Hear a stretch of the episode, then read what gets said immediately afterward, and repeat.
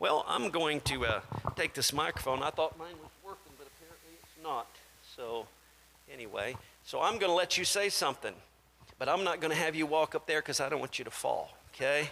So you can just sit. No, you don't even have to stand up. You can just be seated right there and give us a word. Well, I'm just thankful that the Lord allowed me to move to Beaverton, Oregon 43 years ago and to meet you wonderful people. You'll always be in our hearts and in our prayers. And we'll look forward to see what God does with you and blesses you and causes you to blossom. And I pray for this church that great revival will come. He's promised me that in my own personal devotion time. And thanks for letting me be here. Well, it's been great to have you here. Somebody say amen. Hallelujah. Aaron got the amen down. All right, little Aaron, amen. You practicing. That's good. I like that stuff. Amen. Well, as you very well know, this is uh, Bishop Sis King's last service with us tonight. And uh, sad time for that. And uh, um, I've asked him to speak tonight, which I think is excellent. And so he's going to come. I told him just make himself at home. So he wanted the chair and the table. And so that's what we're going to do. We gave him the chair and the table tonight. Amen. And so, Bishop, we're so. So glad you are here with us, and we love and appreciate you very much. And we want you to just take your time and, uh, and just give us the Word of God. Amen. God bless you.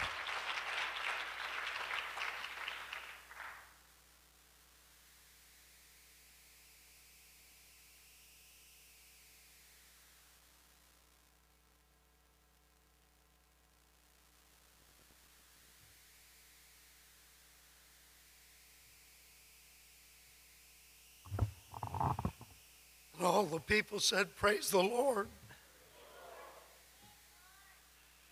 Praise the Lord.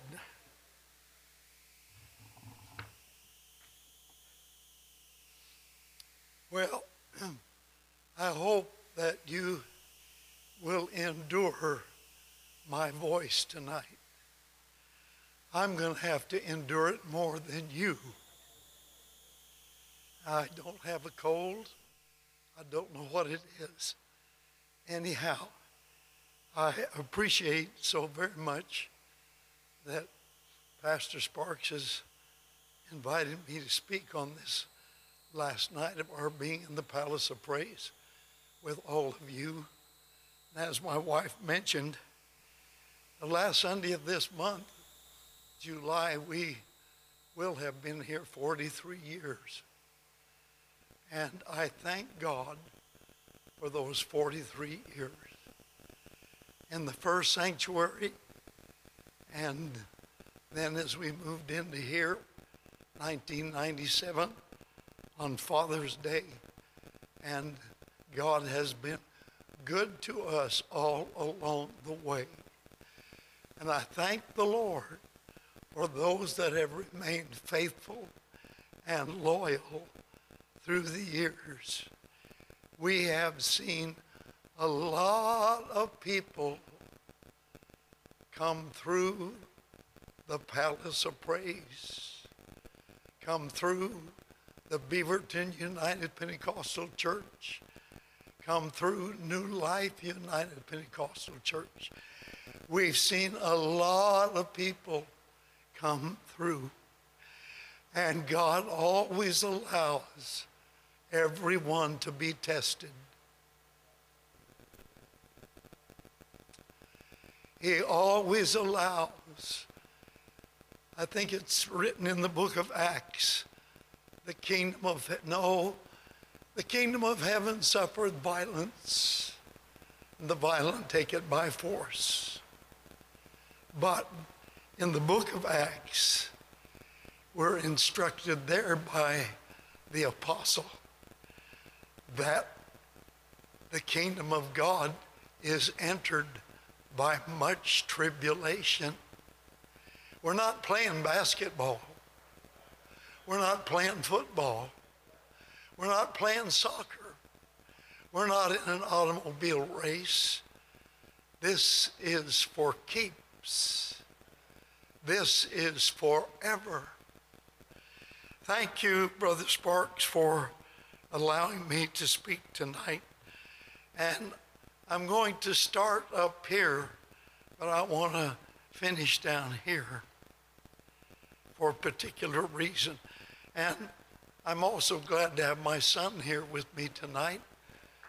Amen. And then my daughter Ruth is here somewhere in this stuff. And Joy and her oldest son Derek have been with us. They had to drive back to Spokane this afternoon, so they've been helping us pack up and uh, get rid of stuff, save stuff, throw some stuff away. And Jesus called it stuff. And believe you me, after 66 years of marriage, it's a lot of stuff. I didn't know I had so much stuff. But we're getting rid of stuff and we're taking too much of it with us to Oklahoma. We're going to Tulsa, Oklahoma and joining the, the church there with my son in law and daughter, the Martins, there in Tulsa. And uh, so I hate to leave Oregon. I hate to leave this part of Oregon. I hate to leave the fellowship of the United Pentecostal Church. My wife calls Oregon the Amish of Pentecost. I think that's an appropriate name, and I hope it continues.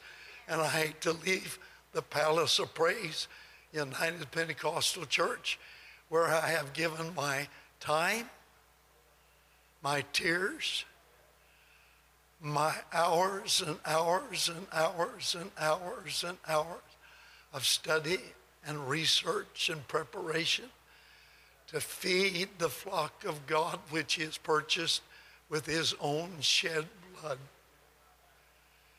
I thank the Lord for that. And I think that Daryl and Rachel Sparks are doing a good job pastoring you and shepherding you. Amen.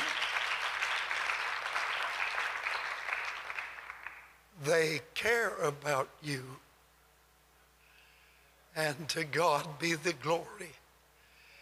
And in these precarious times, listen, please, in these challenging times, when every man on the face of the earth is being tested and tried, stay behind your pastor and his wife. And I cannot emphasize that too much because of what's happening in our world, in the spirit world especially.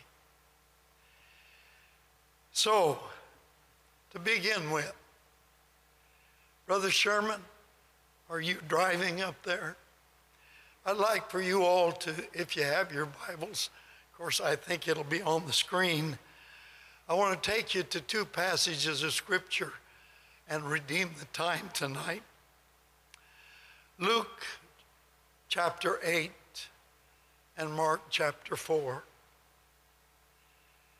We could read it for the third time in Matthew chapter 8. For this story that I'm reading to you is written three times in our Bible. Matthew, Mark, and Luke tells us the same story, but in their own reporting way. And I want to read two of those to you tonight because of the times. Luke chapter 8 and verse 22 to begin with. I'm going to turn this other mic on. Here we go. Luke 8 22 through 25. Notice the story. I didn't know that Pastor Sparks was going to ask me to speak tonight. But the other morning I was praying, which I do early every morning. This passage of scripture came to me. I took it to heart. but I felt like to pass it on to you. Luke 8 and verse 22. Now it came to pass on a certain day that he went into a ship with his disciples. And he said to them, Let us go over unto the other side of the lake. And they launched forth. But as they sailed, Jesus fell asleep. And there came a storm. Came down a storm of wind on the lake, and they were filled with water and were in jeopardy. And it came to pass, or it came to, and they came to him and awoke him, saying, Master, Master, we perish. Then he rose and rebuked the wind and the raging of the waters. And they ceased, and there was a calm.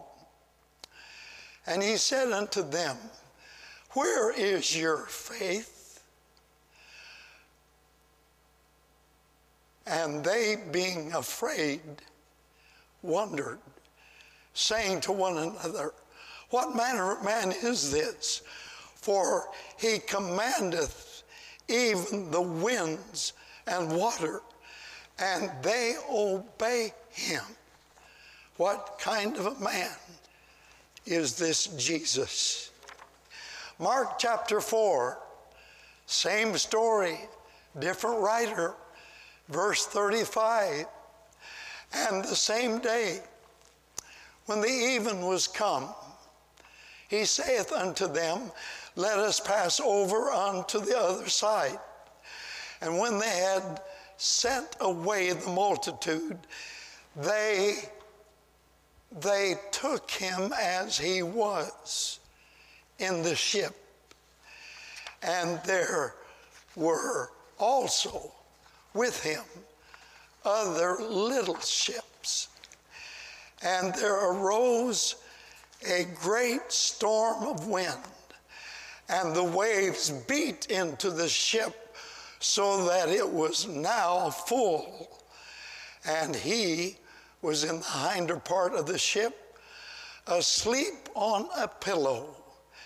And they awake him and say unto him, Master, carest thou not that we perish?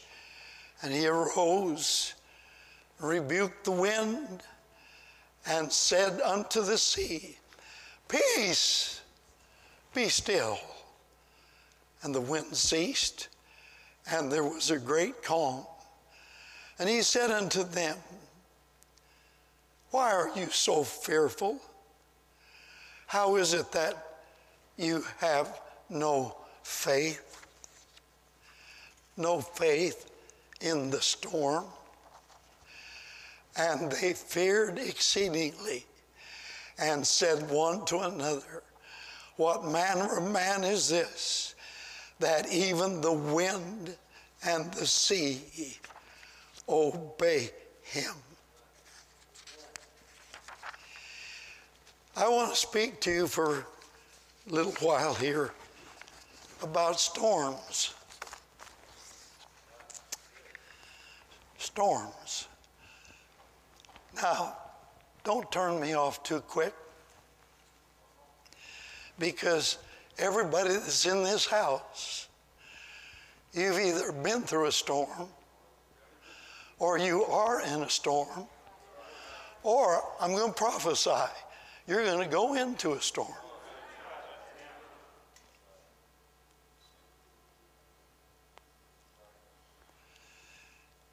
And God allows it to happen for our perfection. And He will not put more on us than we are able to bear. He promised that. in 1 Corinthians 10. He will not put more on us than, than we are able to bear. Listen, He knows more about each one of us than we know about ourselves. And you just think you know yourself. You don't know what you're made of till the storm comes. And the storm always tells the story. The storm always tells what you are made out of. Now, you may sit tonight and in your heart you would say, Well, I'm not in a storm yet. You will be before life's over. And you will be in many storms before life is over. And the whole purpose of God's allowing storms is to perfect you and develop your faith in God if you will let it happen. But you can abort it, you can thwart it, you can stop it by getting in the way of what God is trying to do in your life to perfect you and develop your faith in Him. You do not know how much faith you've got in God till the storm comes. Oh, you think you do. You would challenge me for saying that. No, I've been there. I've been there more than one time. I've been there a number of times. We've been there a number of times. You don't know how much faith you've got in God until it is tested, until it is tried, until you get in a red hot storm.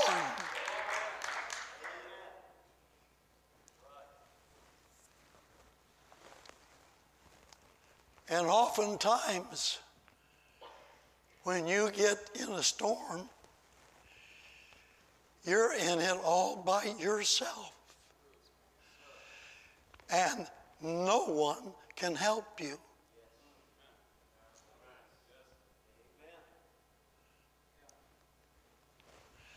Look at the storm that Job went through. In reading just a little bit of commentary about this experience with Jesus going into a ship. Now, this was not a little boat, this was a ship. And he was a man's man. Jesus Christ is a man's man. He's not a sissy. He's not a limp wristed, panty waisted sissy. He's a man's man. He is the Lord God incarnate. He is the one and only, the Holy One of Israel. And he took with him 12 more men. Pastor Sparks, I find it difficult to believe that any one of the 12 was a sissy. I believe those 12 men were men. And a whole bunch of them had been fishermen and still were. And honey, fishermen or fishing is not for sissies on the sea. It's for men.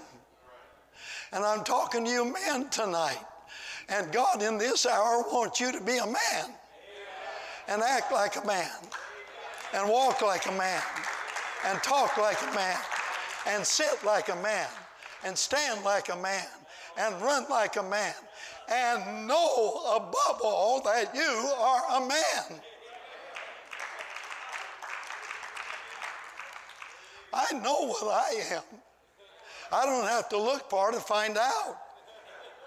And neither do you if you know what the scripture says. We are in a storm in this nation, in this world. And one of the commentaries said, the storm that the the 12 with the disciples encountered on that ship out on the Sea of Galilee was probably a strong, horrible wind sent by Satan. Because he's the prince of the power of the air. And Satan was allowed by God to bring a storm into Job's life. I don't know whether you're hearing me or not. I'm not playing tonight and I'm not wasting time. I felt like bringing you something that will help you in these stormy times. God, listen to me, the Lord God allowed Satan to bring a storm into Job's life. He lost seven sons and three daughters because God allowed Satan to attack his kids. Did you hear me? He lost 7,000 sheep because God allowed Satan to take them. God allowed Satan to take his 3,000 camels. Job was the wealthiest man in the East. Your Bible says so. But he was a righteous man. He was a man that feared God and eschewed evil despite the evil. He was a prosperous man, a wealthy man, but he put God first in his life. That's the difference. That's the difference. He lost 3,000 camels because God let the devil smite them. He lost 500 yoke of oxen because God allowed Satan, the prince of the power of the air, to destroy them and to destroy the servants, the caretakers. And then God allowed Satan to attack Job's body with sore boils. He took a broken piece of a plate and scraped his body. Probably the most unsanitary thing he could do. Job, it's in your Bible. And he sat down in ashes and his three friends. And with friends like that, who needs enemies? They were used of Satan. Some of you are not hearing me. They were used by Satan to test their friend Job. And God allows the same thing to happen to you and you and you and you. And if you're not spiritual, you don't even recognize what's happening. I'm talking about storms tonight. He lost his health because God let Satan attack him. I want to ask you a question tonight. Who has sent the coronavirus?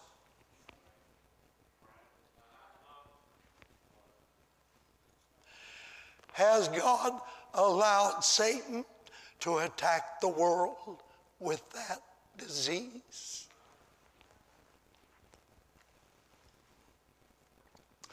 And all the destruction it's doing worldwide and in America?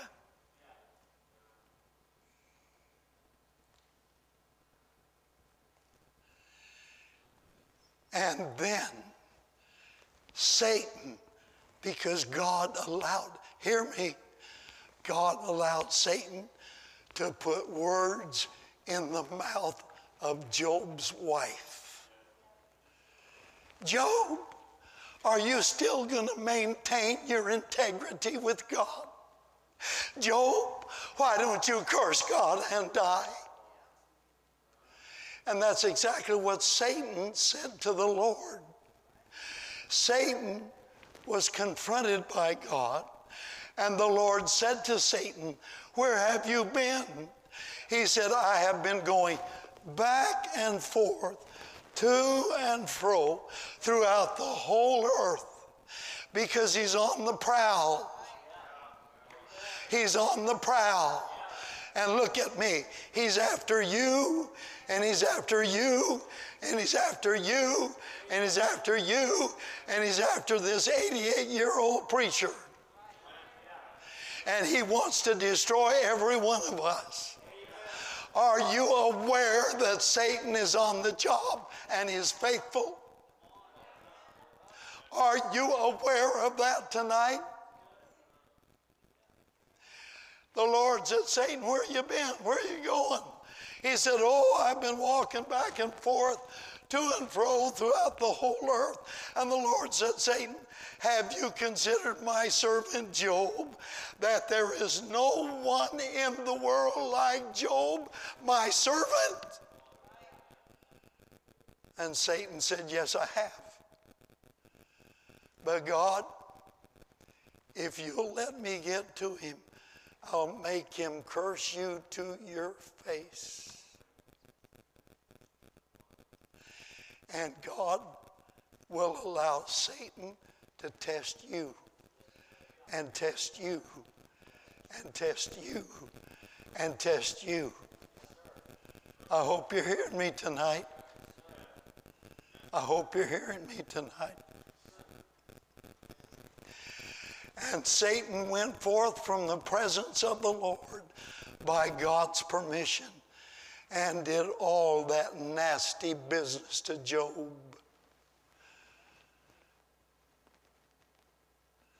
I'm just briefing it. But after Job's wife spoke for Satan, said exactly what Satan said to God I'll make him curse you to your face. She spoke up to Job and said, You still going to maintain your, your uh, uh, principles and ethics and uh, all before God? Why don't you curse God and die? That's all the man needed. Little discouragement from his wife. He's got boils. He's lost seven sons and three daughters. He's lost 7,000 sheep. He's lost 3,000 camels. He's lost a, a 500 yoke of oxen. He's lost a 1,000 donkeys. He's lost his health. He's lost his servants. He's lost his wealth. He's lost his health. And his wife said, Why don't you curse God and die? Sometimes these wives can say the wrong thing.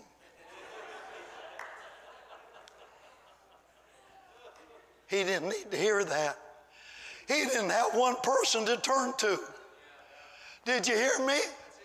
He didn't have one person to talk to. And when his three, three friends come from a distance, they sat down. They saw him from a distance and how wretched he looked, how horrible he looked. They sat down for seven days and mourned and never said a word to that grieving man. That's friendship. That's real friendship. And with friends like that, who needs enemies?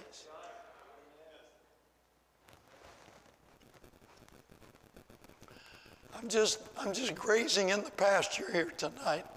You need to hear this.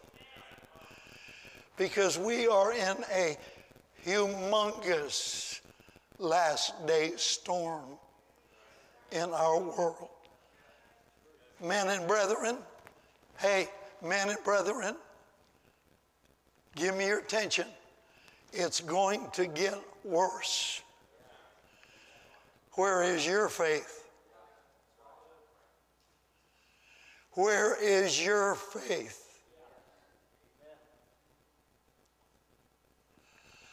That's what Jesus said to them on the boat. Why did you fear? Where's your faith? In the storm. Master, we perish. Don't you care?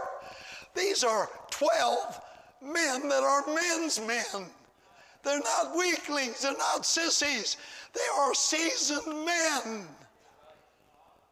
But they're fearful. The storm is so bad, the water is so high, it's in the boat and flooding the boat until they're in jeopardy of losing their lives. Master, Master, help us. Don't you care that we perish? One thing about it that I like so well, in spite of what they saw, in spite of what they felt, they still were having faith in Jesus Christ to see them through the storm. And hey, hey, that's what's going to count. It's not how much money you've got.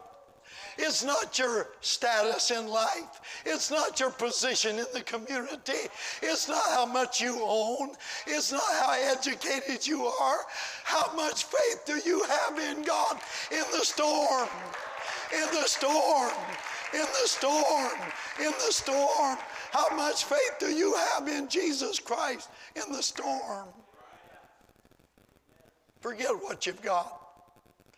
You can lose that overnight. Job did. He lost it all. But you know what he said? Chapter 15. Though you slay me, yet will I trust in thee.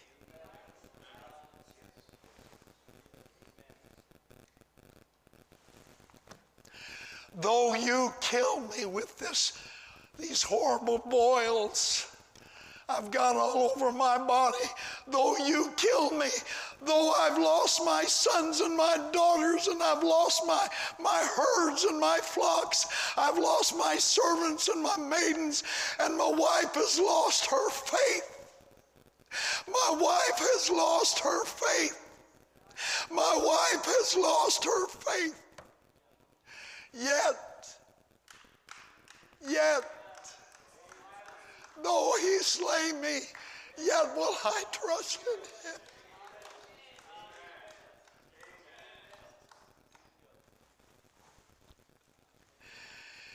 If your faith in God is predicated on what you own, forget it. Did you hear me? If your faith in God is built on your possessions, forget it. You can lose it like that. If your faith in God is predicated upon your health, your health, forget it. You can lose it. Tonight, as I stand before you in this pulpit for my last time in Tulsa, Oklahoma tonight, there's one of the finest, one of the finest women I ever pastored. She's in a Tulsa hospital in intensive care with the coronavirus and a ventilator. She's just a little bit older than my wife and I. What a jewel she was in the Oklahoma City church. Oh, what a jewel she was. A woman of faith that had a husband, a husband that was a rascal. He was a liar. He was crooked and burned to death in his own house fire. They'd been separated for a long time because he was such a wicked, wicked man. I knew him well. I pastored him. I pastored her. I pastored their two sons and their two daughters, Oklahoma City. And I knew him from Bible school days. I sent her name, her daughter, her daughter Ruth. We haven't heard from her in years. She called my wife on the phone the other day to let my wife know that her mother was in a Tulsa hospital, but she wasn't in intensive care yet. She had the virus, but she wasn't in intensive care. So after I heard that, I took the chance. I have her email address on my computer. I sent her an email. I said, Sister Royanne, we are fervently praying for you. I had no idea that she would respond, but she did, even in the hospital. And she sent me back an email and said, Brother King, thank you for your prayers. She said, God has been so good to me. Faith in God. Faith in God. Faith in God. Are you hearing me? Let's worship the Lord. Lift your hands and worship the Lord.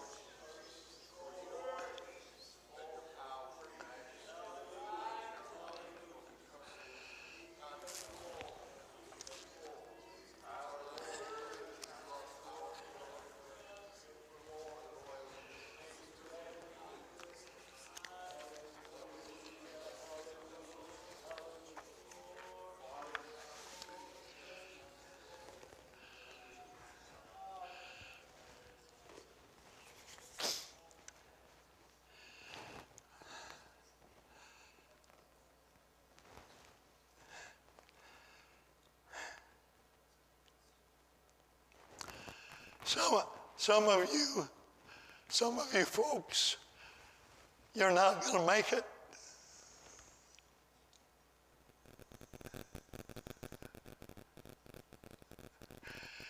Because you really haven't dug down and got a real grip of faith in God where you're at. And the storm is going to test you. God is going to allow Satan to test you to see if you're going to hold on to God and have faith in Him regardless of what happens. Regardless of what happens.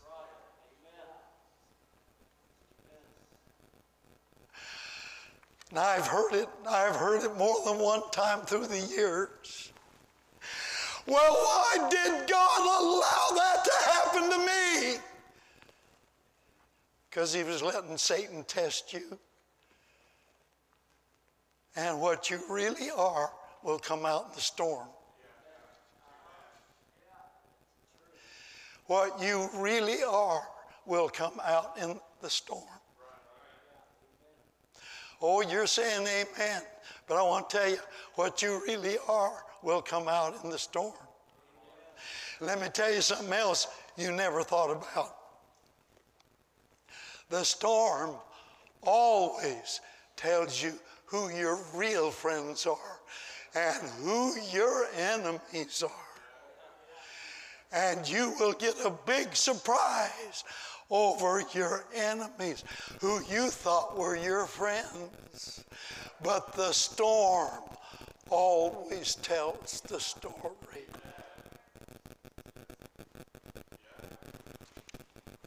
Don't you forget what this aged preacher said tonight.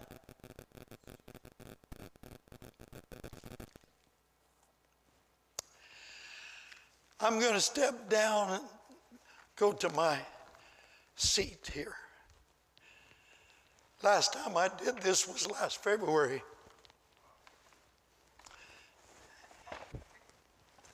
This is home.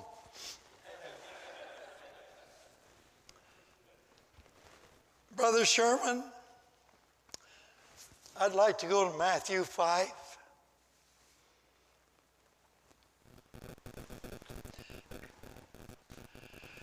Matthew 5 and the first verse, maybe the second one with it.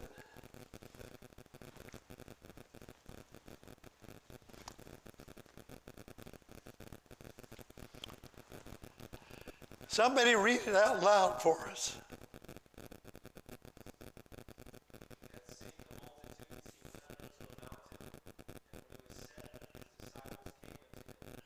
Next verse. That's good.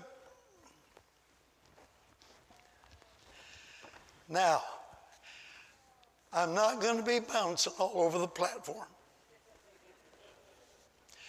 I'm going to sit and talk to you like Jesus did. Is that okay? I'm doing what Jesus did. And Jesus did this often. If you read chapter 4 of Luke, when that rabbi in his hometown of Nazareth invited him to give his debut sermon, first time he's preaching, Luke chapter 4 and verse 16 to start with. The rabbi of the synagogue handed him the book of Isaiah. And he turned to what chapter? 61. Jesus turned to chapter 61. This is his debut to preach in his hometown synagogue in Nazareth. He reads Isaiah 61. He handed the book back to the rabbi. And the Bible said he sat down and taught the people. This type of ministry is almost lost in our day because we like the.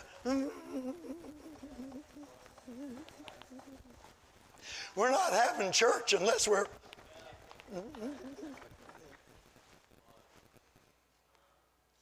The teaching ministry is begging in the United Pentecostal Church.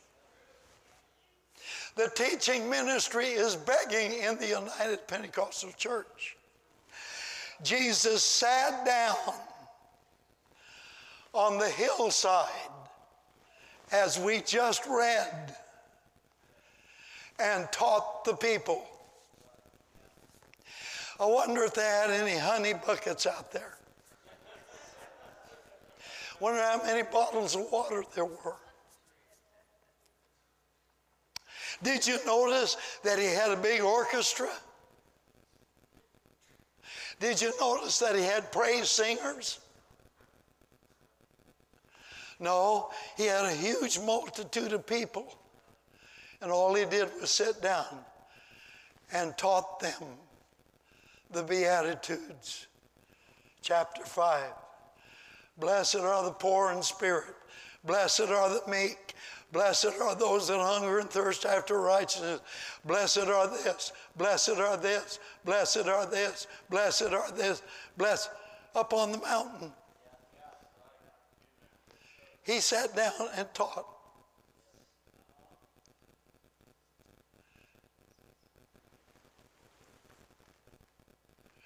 Somebody tell me how many verses is in chapter chapter 5 of Matthew?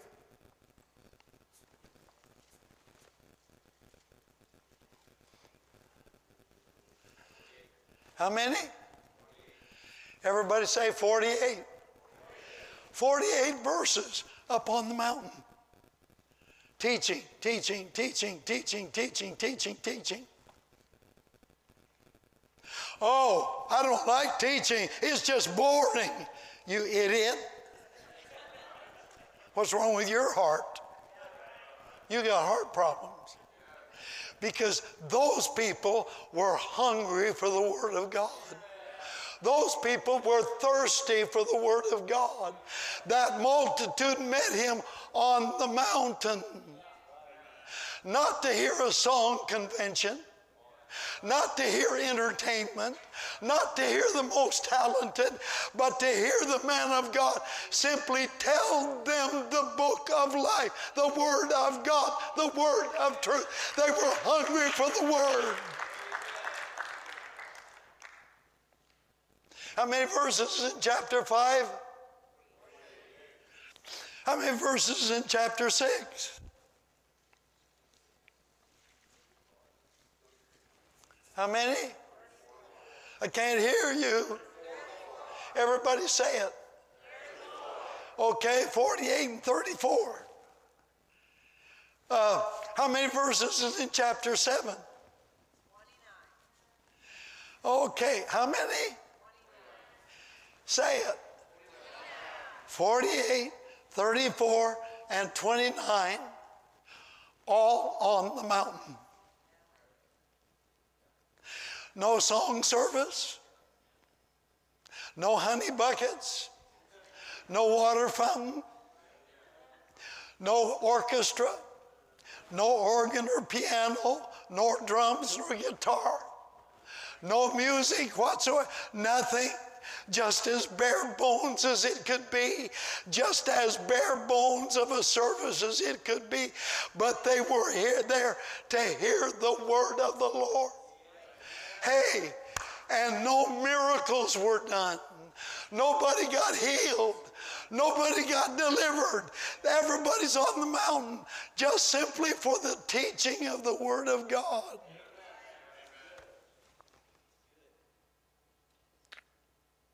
If you read Matthew, Mark, Luke, and John, you'll find Jesus getting in a boat, pushing out from the shore, and just teaching the people standing on the shore. He was a teacher. The teaching ministry is begging in the United Pentecostal Church. Oh, Pastor Sparks is doing a good job teaching and preaching. Don't you think? I do. He's brought us some excellent messages, both in evangelism and in teaching. All they did, 48 verses, 34 verses, 29. How many verses is that? How many? Huh? 111? Is it? 109 verses on the mountain to people that only wanted to hear the Word of God.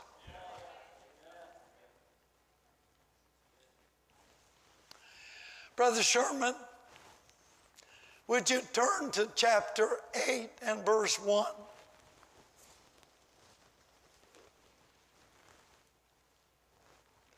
Everybody read it out loud.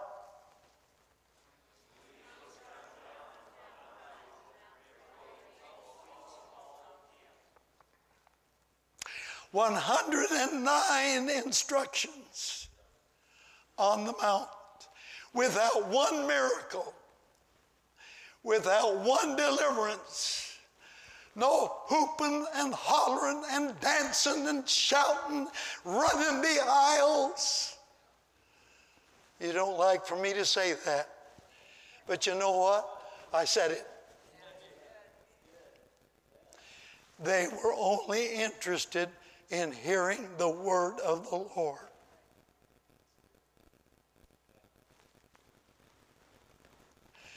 But before, before he came down from the mountain, look what he said in chapter 7, right at the latter end of it, beginning at verse 24.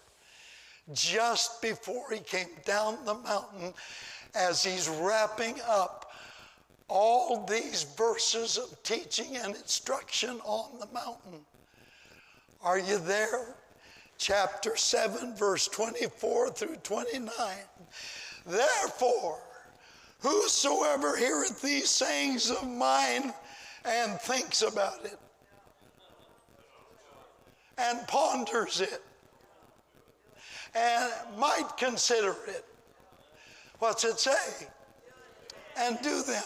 I will liken him unto a wise man that built his house upon that rock is Christ. Next verse. And the rain, the rain descended, and the flood came, and the winds blew, and beat upon that house, and it fell not, for it was founded upon it was founded upon their bank account. It was founded upon their health. It was founded upon their position, possessions. It was founded upon the nice house they lived in. It was founded upon the rock. That rock is Christ. Verse 26 And everyone that heareth these sayings of mine and doeth them not shall be like unto a like unto a like unto a foolish man which built his house upon the sand castle at Cannon Beach.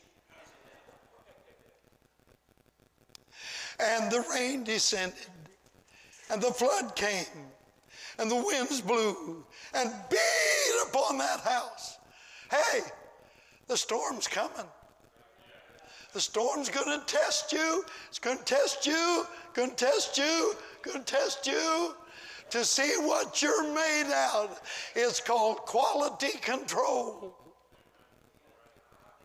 It's called quality uh, control by the great manufacturer. Oh my, and beat upon that house, and it fell, and great was the fall of it. And it came to pass when Jesus had ended these sayings, the people were astonished at his doctrine. Why? For he taught them as one having authority. Having authority. Thank God for preachers that have got authority and will use authority to preach and to teach and declare the Word of God. For he was one, he taught them as one having authority and not like the scribes. I don't know whether you know it or not, Pentecostals. I don't know whether you realize it or not.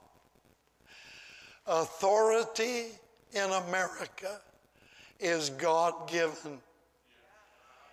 Well, read your Bible. What are you going to say about Romans chapter 13? It's clear cut. But authority is under vicious attack in America tonight. Our president, Donald J. Trump, and his wife, Melania, I pray for them daily. I pray for their marriage. I pray for their covenant together.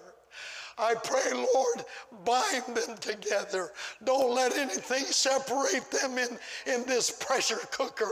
The hostility, the hatred, the animosity, the opposition that this President of the United States, that God put in the office, is under attack like no president we've had other than Abraham Lincoln.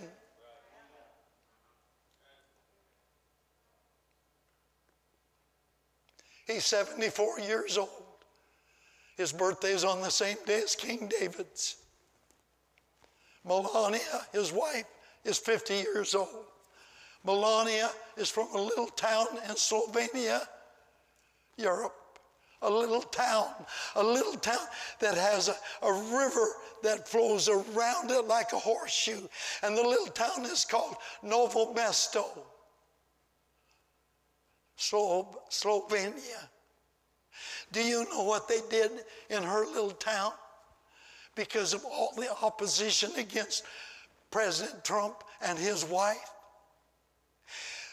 they have a statue of Melania in Slovenia.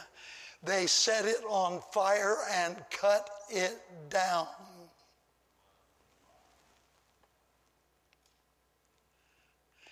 There's no respect for a leadership in America. Very little respect for a leadership in America. Very little respect for authority in America. You folks are sure quiet when I talk like this. I am right on target. And there's a whole lot of little respect for apostolic preachers in America. I know a preacher tonight in the United Pentecostal Church. He's 74 years old. He has pastored one of the largest churches in the United Pentecostal Church. Him and his wife has two daughters. They're married to preachers. All of them held positions in that church. That very powerful church board, which was as out of order as it could be, out of order, fired every one of them and removed every one of them from the positions and from the church. And his wife just died.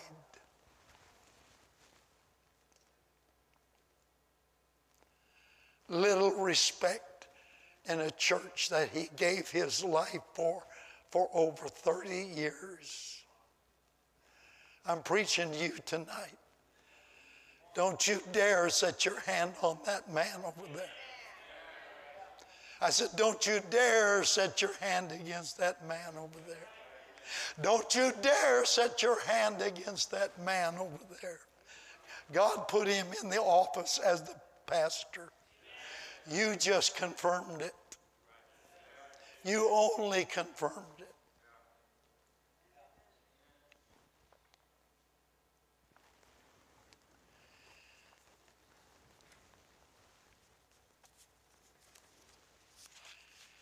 You know where you can have storms?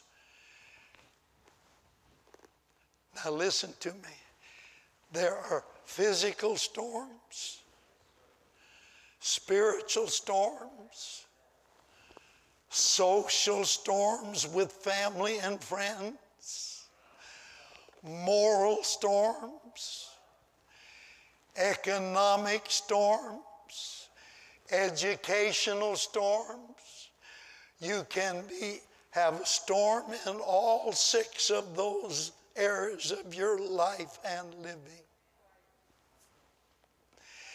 And it's all for your development and to strengthen your faith in God if you call on Him and seek Him diligently, like the 12 apostles did in the boat.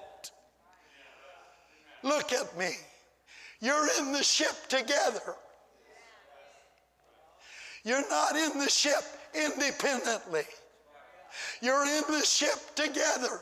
The 12 were in the boat with Jesus, they were in it together.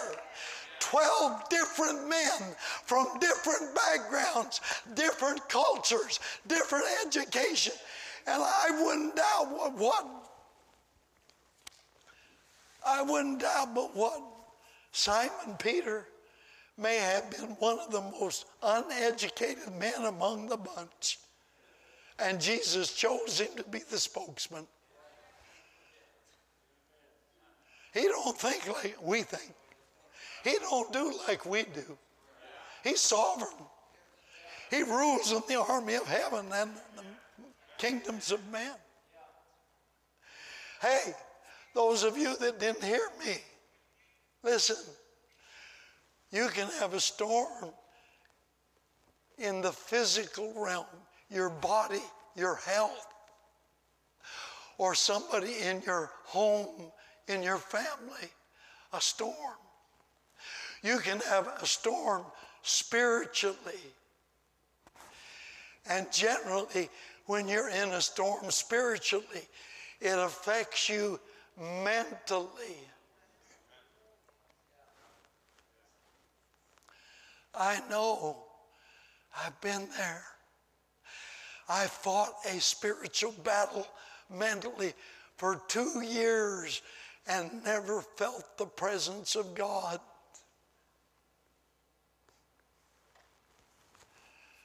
I never felt the presence of God. What did it make me do? Give up? Quit praying? No. I met with my pastor every morning at the house of God. And we prayed and prayed and prayed together, though I felt nothing.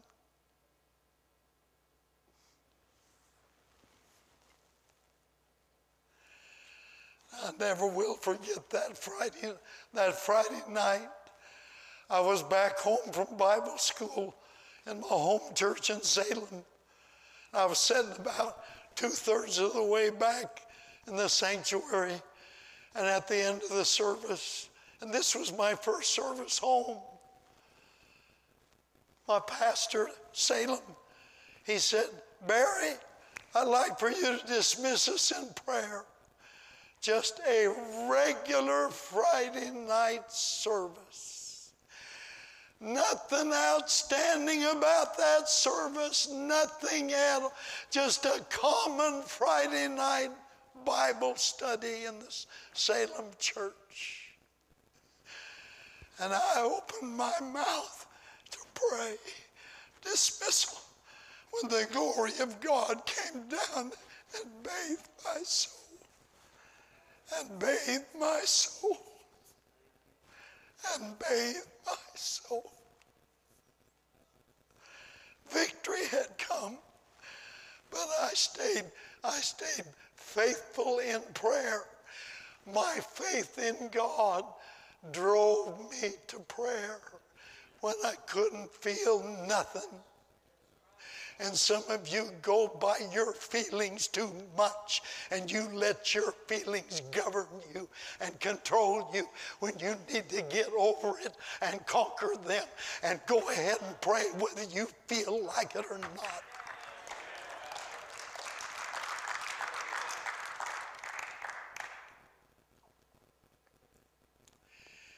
If you don't develop a prayer life in the Holy Ghost, through prayer, look at me. You're not going to make it. Some storm will come along and take you right out of the church. I'm prophesying, I'm telling you the truth. You're going to have storms come to your marriage. Are you building on the rock or on culture, what they say, the way they're doing it. And culture is affecting the church too much.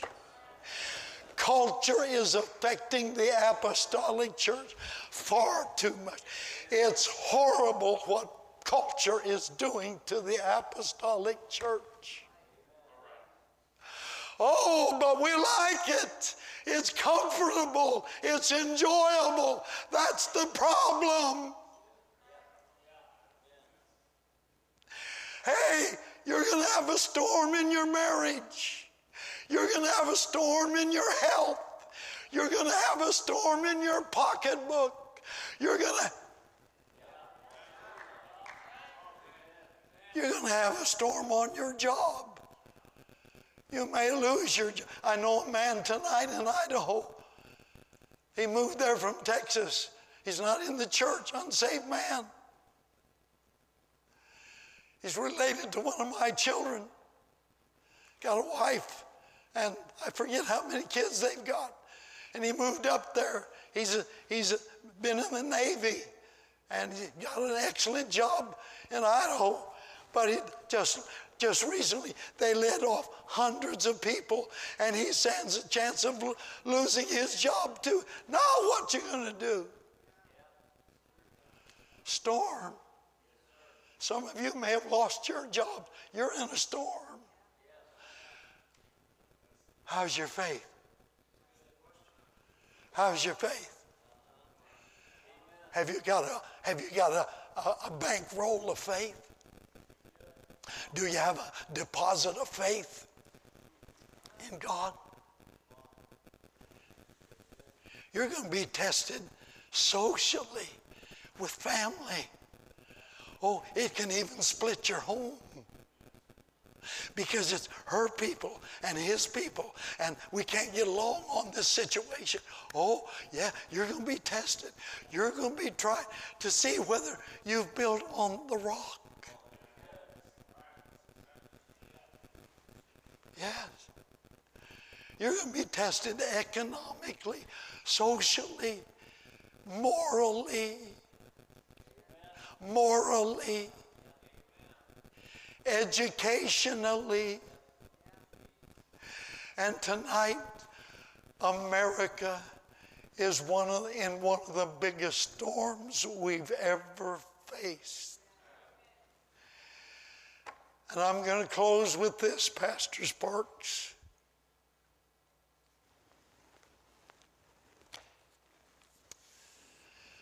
Are you, are you a registered voter? Are you an American citizen and a registered voter? If you're not a, if you're not a registered voter, why aren't you?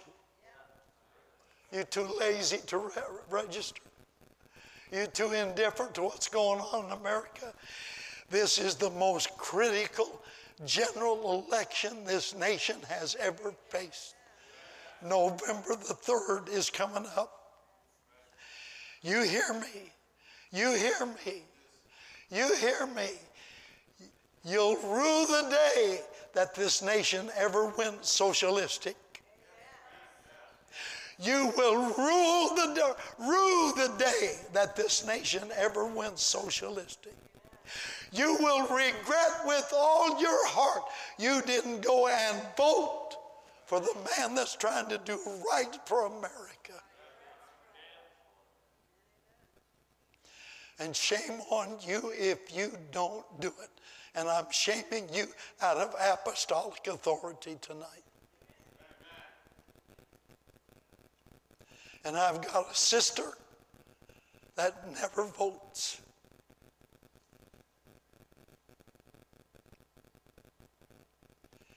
We're in a battle. We're in a battle. And if the Socialist Party becomes the president of this nation, mark it well. You're in trouble. You're in trouble. You're in trouble. You're in trouble. But I don't know about you. I think of that old man, that old man when I was a boy. It was in the early 1940s, right after World War II broke out. There was an old man in our church in Salem. I was about nine, ten years old. And most all of you know where the convention center is in downtown Salem. One half block from that, one half block from that convention center, there's a storefront building. I could take you there tonight. That was our church in downtown Salem with a basement, the main level, and an upstairs. And Brother George Eads was the pastor. We had an old man in that church that wore a three piece tweed suit with a vest. Old man with gnarled hands could hardly hold his Bible. Old Daddy Plessinger. Old Daddy Plessinger. I see him tonight. He made an everlasting impression upon me.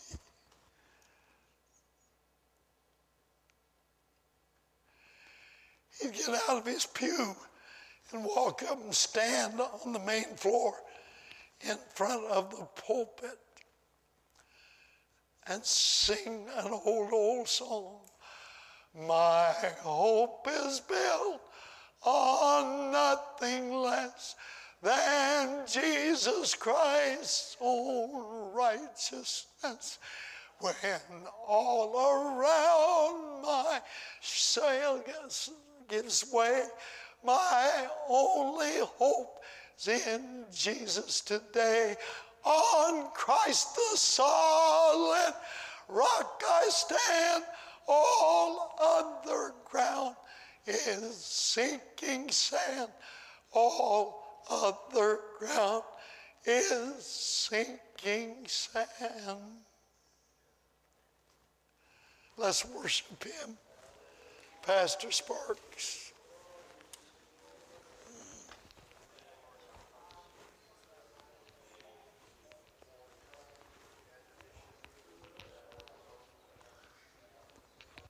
Thank you, Jesus. Hallelujah, hallelujah, hallelujah. Thank you, Jesus. Thank you, Jesus. Hallelujah, hallelujah. To God be all glory and honor and praise. Oh, Jesus. Hallelujah. That was uh, vintage. That was vintage there. Remember, he used to teach us some Bible studies about an hour and a half. And I remember uh, we were just, my wife and I, they gave some boxes. They said we need to come throw in the dumpster. And they were, the top was off. And I looked down in them, in those boxes, and I seen those transparencies. You guys remember the transparencies? Bishop's handwriting, there was no one who could compare to his handwriting for his transparencies. And he would do several of those for his Bible studies on the old overhead. Now, some of you don't even know what an overhead is. It's, it's like an eight track. Some of you. I can see who's old. They know what I'm talking about, eight track there. But those vintage, I kept my remarks very brief while ago before they came up because number one is where do I begin to summarize 43 years at the Palace of Praise? Um, their influence, their effect on this church. This building was uh, his vision, burden, poured lots of money into it. It's the reason why we have the building we have right now. Started a Christian school, I believe it was in 1979, I believe it was. Burden for kids. I did not miss my brother in law tonight. I wasn't overlooking him. I wanted to make sure the first part of the service I just focused on these two folks here. So I had her speak first and I had him speak next, and I kept my remarks extremely brief. But it is so good to have my brother in law, Brother King, with us tonight in this house, and we welcome you to the Palace of Praise. Glad you're here. He's a product of that Christian school, product of this church, and uh, we've come a long ways, baby. And some of you wasn't there back in those. Back we came in '77, so we've been here a long time too, and we've walked to lots of places. This church has went through lots of storms. I've sat in his office a lots of times, and we've talked and talked and talked about issues we've had to deal with and things we've had to deal with here. I've been able to glean a little wisdom from the elder, and I appreciate that. I know many of you are saying, you know what, Pastor Sparks, you know what time it is? I know exactly what time it is. But guess what? I taught last longer last Wednesday night than this Wednesday night. So you're going to get out earlier. Remember, I was giving you your money's worth for not being able to hear teaching for a while. But, but I'm going to take just a moment. I'm not going to try to summarize his ministry. I do want to apologize. I wish we could throw a big party at the end of service. You don't know how much I wanted to do that, but I simply cannot. I, for us to be having services is even outside of the box right now. I was told by our just superintendent, nobody else around us is having services except small home missions works. Nobody else is open.